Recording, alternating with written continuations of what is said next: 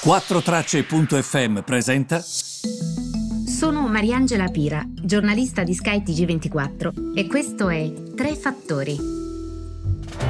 Buongiorno, benvenuti. Tre Fattori 16 aprile. Questi dati cinesi non sono interessanti, sono interessantissimi. Anzitutto vi pongo il punto di vista di Bloomberg che oggi scrive dalla Cina e dagli Stati Uniti parte la locomotiva del mondo. Ragazzi e ragazze, questo è molto vero. E da loro sta partendo la ripresa, la ripresa si vede, c'è già, si è vista ieri nei dati americani, sussidi di disoccupazione che sono ai minimi dagli inizi dello scorso anno. Eh, questo vuol dire che la situazione si sta normalizzando ed è previa una ripresa economica al 100%. Poi eh, tutti parlano di questa ripresa, l'avevo citato anche un'altra volta proprio qui con voi che non, vedremo, che non vedevamo dagli anni 30. Questo lo vedremo, quanto sarà estesa, però non di meno è una ripresa importante importante ed è una ripresa che sta già partendo. E poi c'è la Cina. Eh, la Cina mm, ha un prodotto interno lordo nel primo trimestre del 2021, quindi nel primo trimestre di quest'anno, di oltre il 18%. Ora, se voi andate a vedere l'anno scorso, praticamente nel trimestre caratterizzato dalla pandemia aveva perso quello che ha guadagnato in questo primo. Dovete basarvi sempre sui primi mesi dell'anno per la Cina perché è stata colpita prima dalla pandemia, quindi è ovvio che nel primo trimestre ne è già uscita sostanzialmente. Vi dico questo perché i dati vanno messi nel contesto. Quindi è vero che c'è un più 18,3%, però dobbiamo sempre tenere a mente a quando lo stiamo paragonando. A un periodo in cui del 18,3% è crollata sostanzialmente, quindi è, sta, sostanzialmente sta parificando quello che è successo, è come se si fosse messa in pari, mettiamola così. Adesso vediamo se la ripresa avrà mordente. Ora, da che cosa è caratterizzata la ripresa cinese? Come sapete il prodotto interno lordo è quanto viene prodotto dal paese. È una definizione che esiste da tempo e per alcuni è perfettibile, voi ve lo ricordate, no? Robert Kennedy? E il, il, prodotto interno lordo non misura mica la felicità delle persone. E ci sono anche alcuni che hanno tentato di trovare altre definizioni, penso per esempio al premio Nobel Stiglitz, ma non solo, anche altri hanno cercato di eh, capire se si poteva trovare una definizione migliore creando addirittura questi indici di sostenibilità e benessere.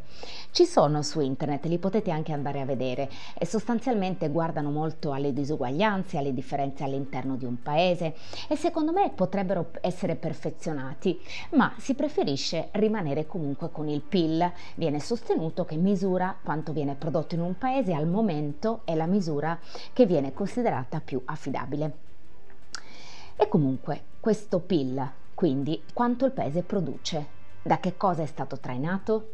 Spiegano gli analisti con cui ho parlato stamattina che è stato trainato dalla produzione industriale che sta andando a passo di marcia, e ehm, anche le esportazioni si sono riprese perché sono venduti soprattutto prodotti medicali e prodotti eh, relazionati alla pandemia che poi mi sono detta ma mica noi stiamo a comprare prodotti cinesi in questo momento. Però in questo caso mh, penso che a beneficiare ehm, siano i prodotti a basso costo. Evidentemente questi prodotti medicali in Cina costano meno e quindi vengono esportati diciamo con più eh, facilità consumi interni, quindi quanto stanno spendendo in questo momento i cittadini cinesi. Da quel punto di vista mi hanno detto che ci sono state delle cose un po' deludenti invece rispetto al resto, anche se stanno comunque spendendo, eh, ma meno forse rispetto a quanto gli analisti si aspettavano. Un dato però non di meno interessante, sapete qual è? Che le vendite online in Cina hanno superato le vendite eh, nei negozi fisici e questo è interessante, guardando alle vendite al dettaglio nel loro complesso, le vendite online in Cina sono il 54%. L'online ha già superato l'offline e il negozio fisico. C'è anche da dire però ricordatevi sempre che ci sono molte aree in Cina che mh, mm, non crescono ancora come le altre, tipo tutto l'ovest, gran parte del sud-ovest, quindi bisogna vedere chissà quando cresceranno queste, che cosa succederà. C'è comunque un'area di consumo interno in Cina che ancora ha tantissime potenzialità.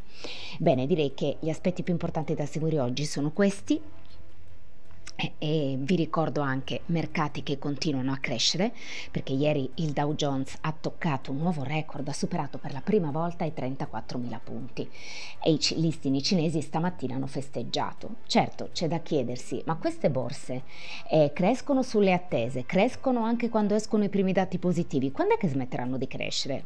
Perché c'è chi teme che ci sia un treno in corsa che sta arrivando contro gli investitori, perché il mercato non può crescere per sempre, una pausa pausa se la dovrà prendere, chissà se accadrà o no.